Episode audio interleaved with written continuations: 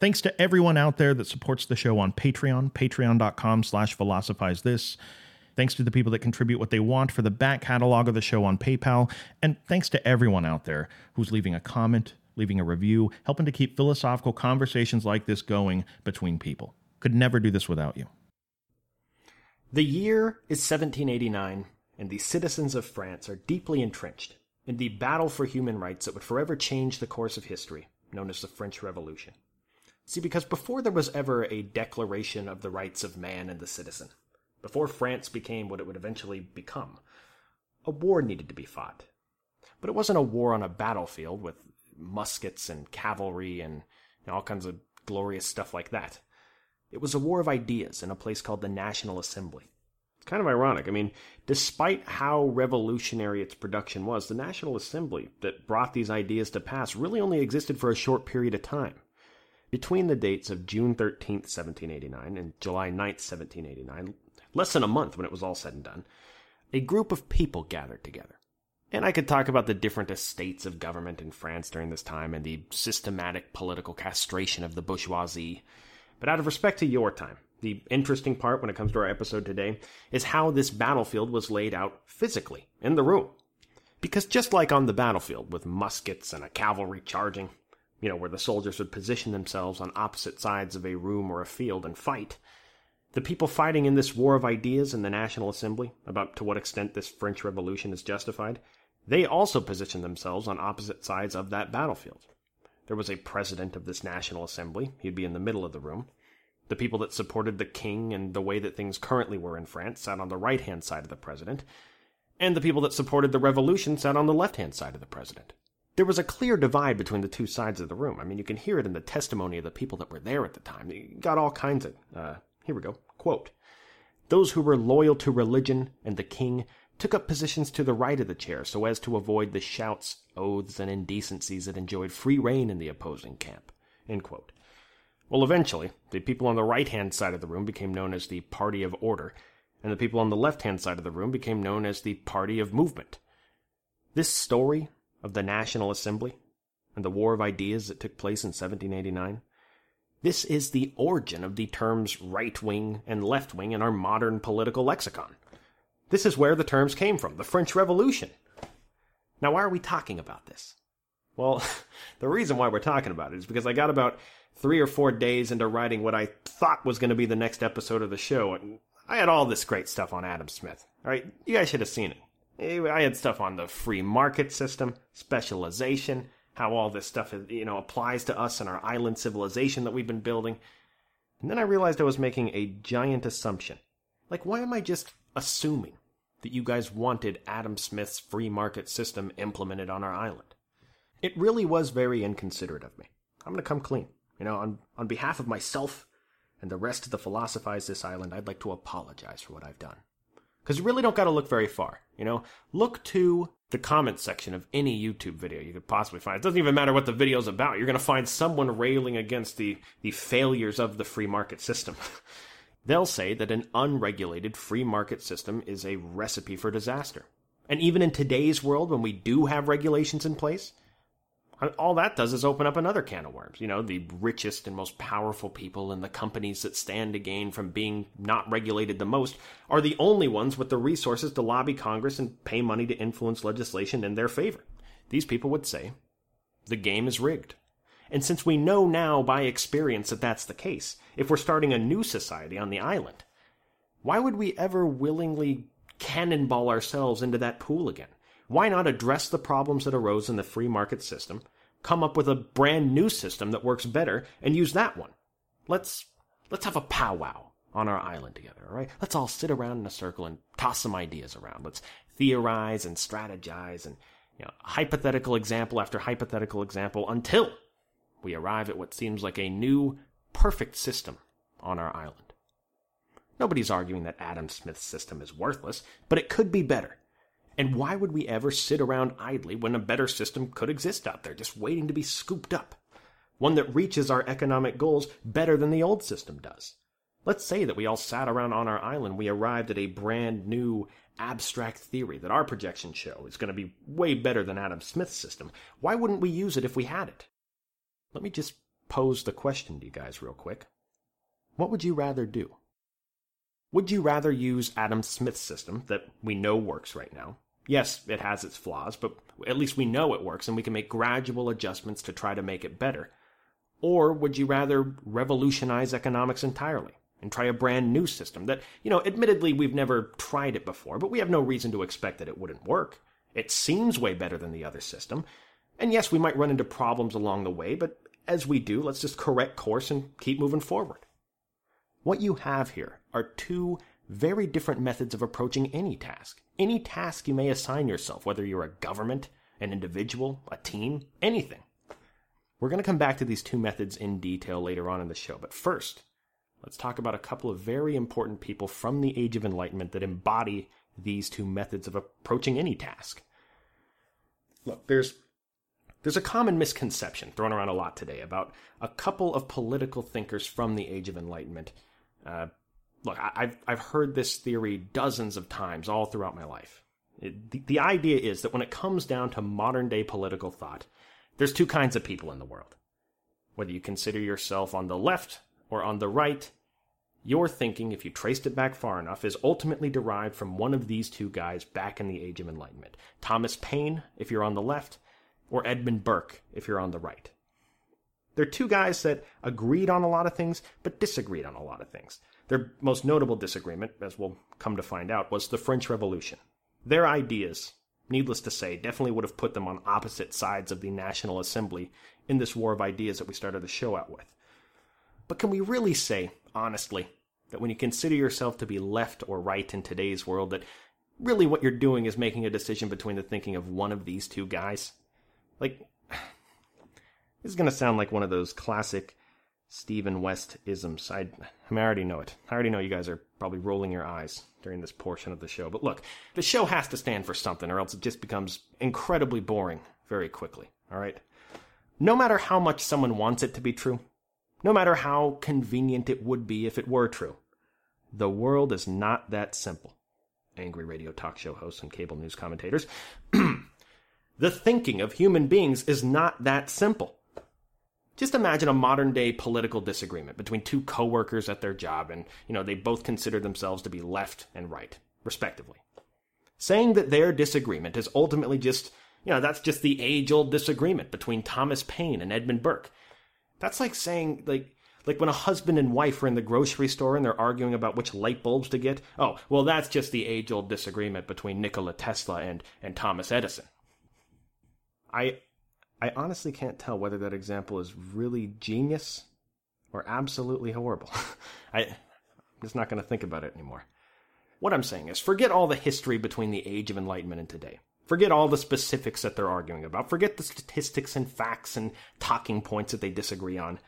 To say that in modern times all we have are tens of millions of Thomas Paines arguing against tens of millions of Edmund Burkes is just a shameful oversimplification of what is actually happening. By the way, you knew they were oversimplifying things from the very beginning when they started talking about the left and right as though they're things that are easily definable by one guy's thinking anyway. Like, how do these people think we define the terms left and right when we're talking about them in today's world? I get that they have their own definitions of what these terms mean in their heads. I get that everybody has their own definition. But you have to acknowledge that there's far from a consensus on what they are right? I mean, it highly depends on who's talking about it and when. Some people say that the further left you get on the spectrum, the more government influence you think there should be in people's lives. The further right you get on the spectrum, the more individual freedom you think there should be. Some people say the further left you get, the more you believe in uh, communal property. The further right you get, the more you believe in private property. Some people say the further left you get, the more you believe in a planned economy. The further right you get, the more you believe in free enterprise. The point is, left to right is just a spectrum. And depending on what particular issue you're using as the basis for that spectrum, it might drastically change where your views fall on it. Like on some spectrums, anarchists are all the way to the right. On others, they're all the way to the left. We've all heard from both sides, and if only the other side got complete control of the country and were left to their own devices, it, it would be Nazi Germany within a month. All right, I'm not going to ramble about this all day, trust me. Uh, but this does raise a very interesting question for us to ask ourselves, and it goes like this if this is untrue, if this is just an oversimplification, then why do so many people trumpet this common misconception that we're all ultimately either Thomas Paine or Edmund Burke in our political thinking? I mean, if it was completely unfounded, it never would have gotten off the ground to begin with, right? I mean, after all, the reason stereotypes even catch on in the first place, like the reason they have enough people repeating them to gain any sort of traction, is because there's at least some small, minuscule element of truth associated with them. And personally, I've noticed the exact same pattern when it comes to oversimplified worldviews from people.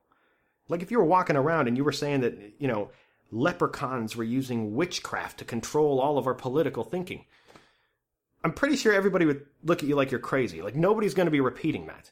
So the question we need to ask is what is the small, minuscule element of truth associated with us all being descendant from Thomas Paine or Edmund Burke?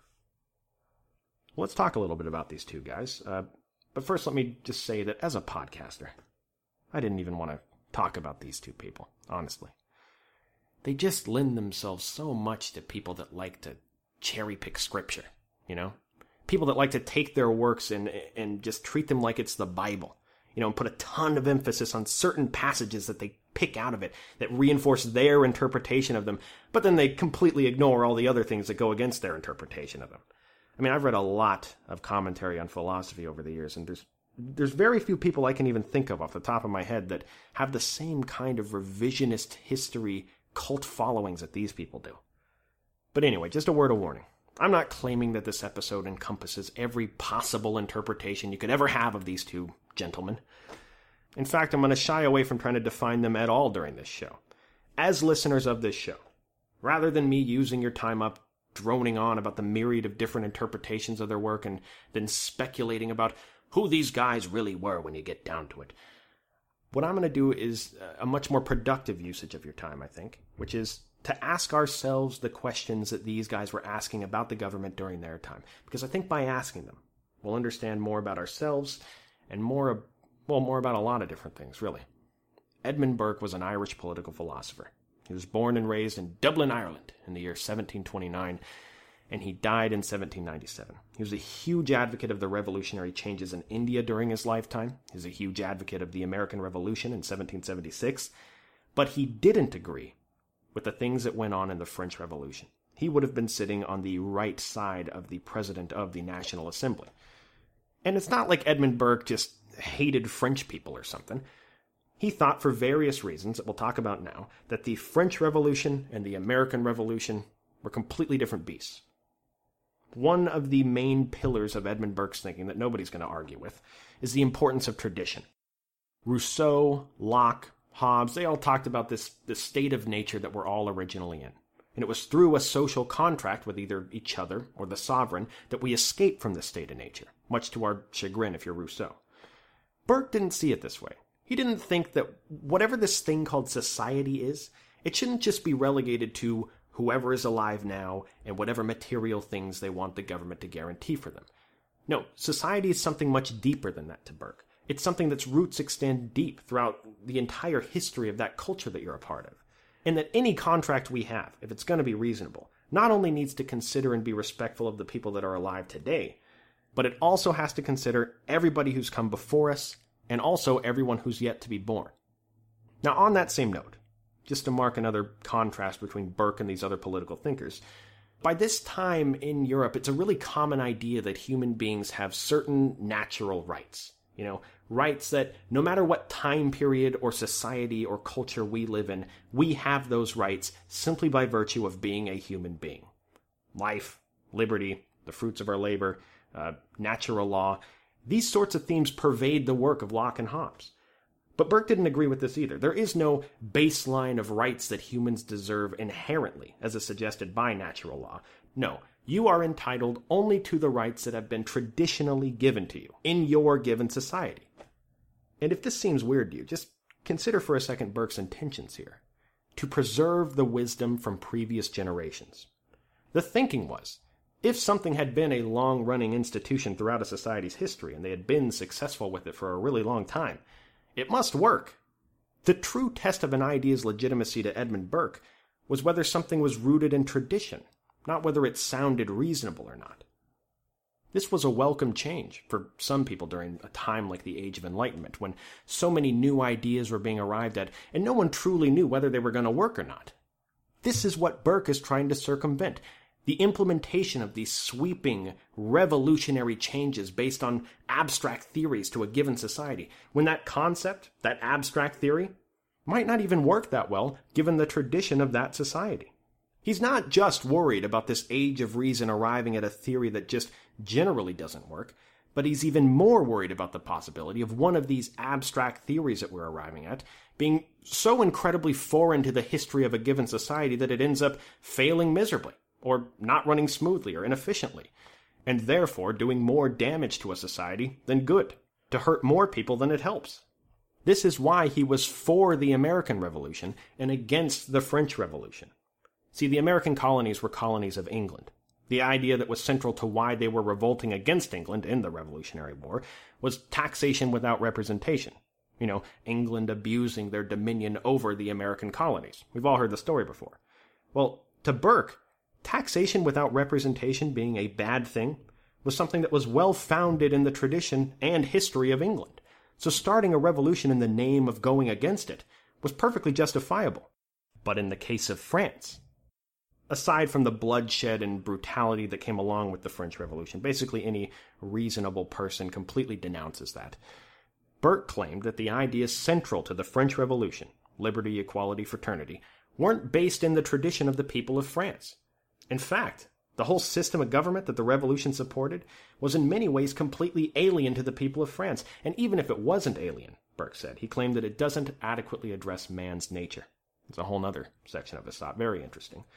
Uh, but again, it's not that Burke thinks that the people of France don't deserve freedom as much as the people of America. That'd, that'd, be ridiculous. In fact, one of the most common misconceptions of Burke is that he's against all change and that a society should only be what it used to be. No, on the contrary. Burke completely endorses positive change. This is about uh, preserving that positive change. His disagreement comes down to the nature of that change. How should change be implemented? Should it be one sweeping, revolutionary, fast, or fundamental change? Or should it be many, focused, ordered, gradual, and small changes? Enter Thomas Paine into the equation. Born in England in 1737, died in 1809. Spent a lot of time in America writing pamphlets helping the cause of the American Revolution. Uh, and then when his work was done there, he moved to France to support the French Revolution. Needless to say, he was a fan of revolution all around. Uh, but maybe the more accurate way of presenting his thinking would be he was a fan of reason, and he believed that what is right has nothing to do with tradition necessarily, and that every generation of people, if they deem it to be correct during their time, should have the ability to make fundamental, revolutionary changes to their society, whether it corresponds with tradition or not. Thomas Paine thought that when the people of France wanted these rights of liberty, equality, and fraternity, despite what Burke says, these things are not abstract speculations. They're what humans have always wanted. They've just been oppressed by government since the dawn of man. The French Revolution is just an attempt to Paine to end centuries of wrongdoing perpetrated on these people. Paine would say, What kind of logic are you using? Like using tradition to justify behavior? You could just as easily look to the past and see that your culture has a long standing tradition of slavery, and then use that tradition to justify perpetuating it. What, just because something has been around for a long time, you should preserve it? That doesn't apply to every case. The problem to Thomas Paine with Burke's views on the nature and speed of change, you know, the gradual, slow process versus revolutionary, is that when you do it in Burke's way, the solutions to any problem that a society faces are either not enough or they come way too late if they even come at all. It's too slow. Paine would say that, look, the world is constantly changing. People's opinions about what is good and what we should do are constantly changing. How could you ever say that it's okay to, to sentence the people of today to the decisions made by other people that lived in a completely different world than them. Now, I don't know about you guys, but uh, I tend to think they both have really good points. What we're talking about here, at the most basic level, are two different approaches to solving problems. But which one is better? Which one do you think is better? Well, it can be kind of confusing to know which one is better when you're thinking about it in terms of what the government should be doing. I mean, after all, you're not a government. You're a person, right? How's that for a genius insight? That's why you guys listen to this show. My point is, let's think about these two options in the context of solving a problem in our personal lives. You know, a long time ago on this show, I talked about making scrambled eggs. Remember? Aristotle Part 1? My point in that episode was that I had been making scrambled eggs for years and I had always used the exact same system, right? Well, do me a favor for a second, uh, just real quick. Think back to the very first time you ever made scrambled eggs. If you've never made scrambled eggs before, think back to the first time you did any sort of rudimentary task. When you were in that moment, you were faced with a problem. You may not have realized it, but that problem that you were faced with was how the heck do you make scrambled eggs? Right? Well, I looked at how my parents did it. You know, I, I put the butter in the pan, I cracked the egg in the pan, I scrambled the egg, and I was done. Over the years, I developed systems and I, you know, I made small, gradual changes to my egg making process, much in the style of Edmund Burke, right? After all, if it ain't broke, don't fix it. Refine, temper, strengthen the process, but why start some egg revolution in my household if I don't need to? Then that fateful day when I watched Gordon Ramsay cook his scrambled eggs on YouTube. Ah, these concepts that he was throwing out they were they were completely alien to me. Like, put the butter in after you crack the egg. What? Continuously take the eggs on the heat and off the heat to prevent it from cooking too quickly. Season it after you cook the eggs. Like, it was mind blowing. And to top it off, his eggs looked way better than my eggs. Like way better. To me, at the time. This was like some egg philosopher coming at me with one of those abstract theories that Edmund Burke was warning about. And look, if I cared enough about improving my egg making abilities, I could have arrived at these conclusions myself, right? Maybe even better ones. If I cared enough to research the chemistry and logistics of making scrambled eggs to the point of mastery, why would I even need this intervention from the philosopher Gordon Ramsacles? Ask yourself this question what do you do in your normal life when it comes to improving your methods of doing things? Anything. Did you arrive at a way of doing things a long time ago and day by day you try to refine the process and make gradual changes? Or do you watch videos, read books, and revolutionize the process every now and then with some new abstract theory that you've run across?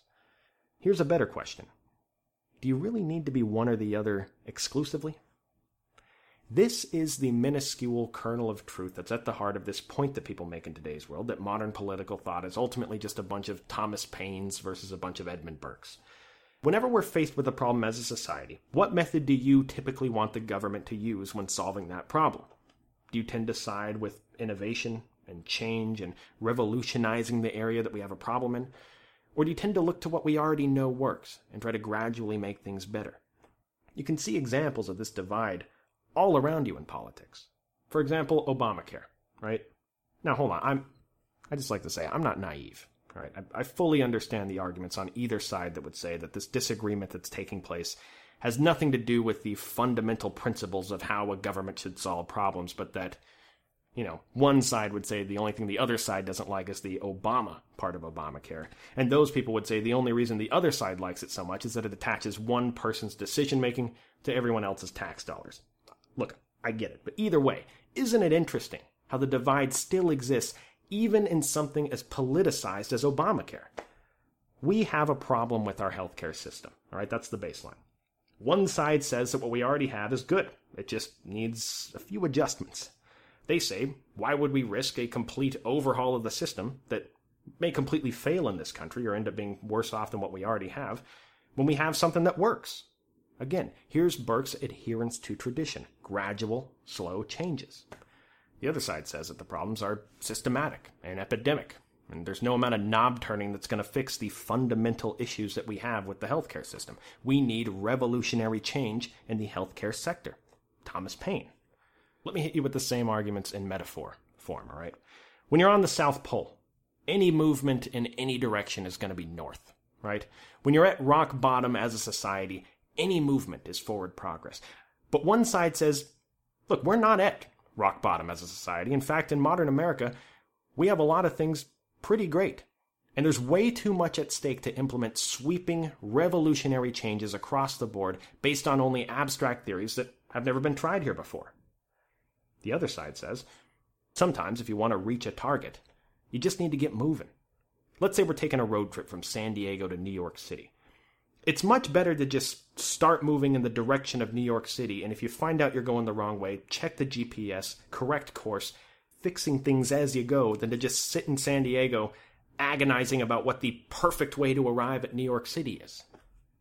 This was the major disagreement between Thomas Paine and Edmund Burke. And I know there's not much room for my two cents on the podcast, but it almost seems like we need both. Sometimes we need the broad, sweeping changes, right? Then at other times we need the other side to preserve and improve those broad, sweeping changes after they're implemented. Look, I understand. It's terrible looking at the bipartisan gridlock in modern politics. Nothing ever gets done. And if you feel so strongly on one side or the other, it's very easy to look at the system and just wish that for two weeks we could have a dictatorship, because then at least something could actually get done. Things do get done in a dictatorship.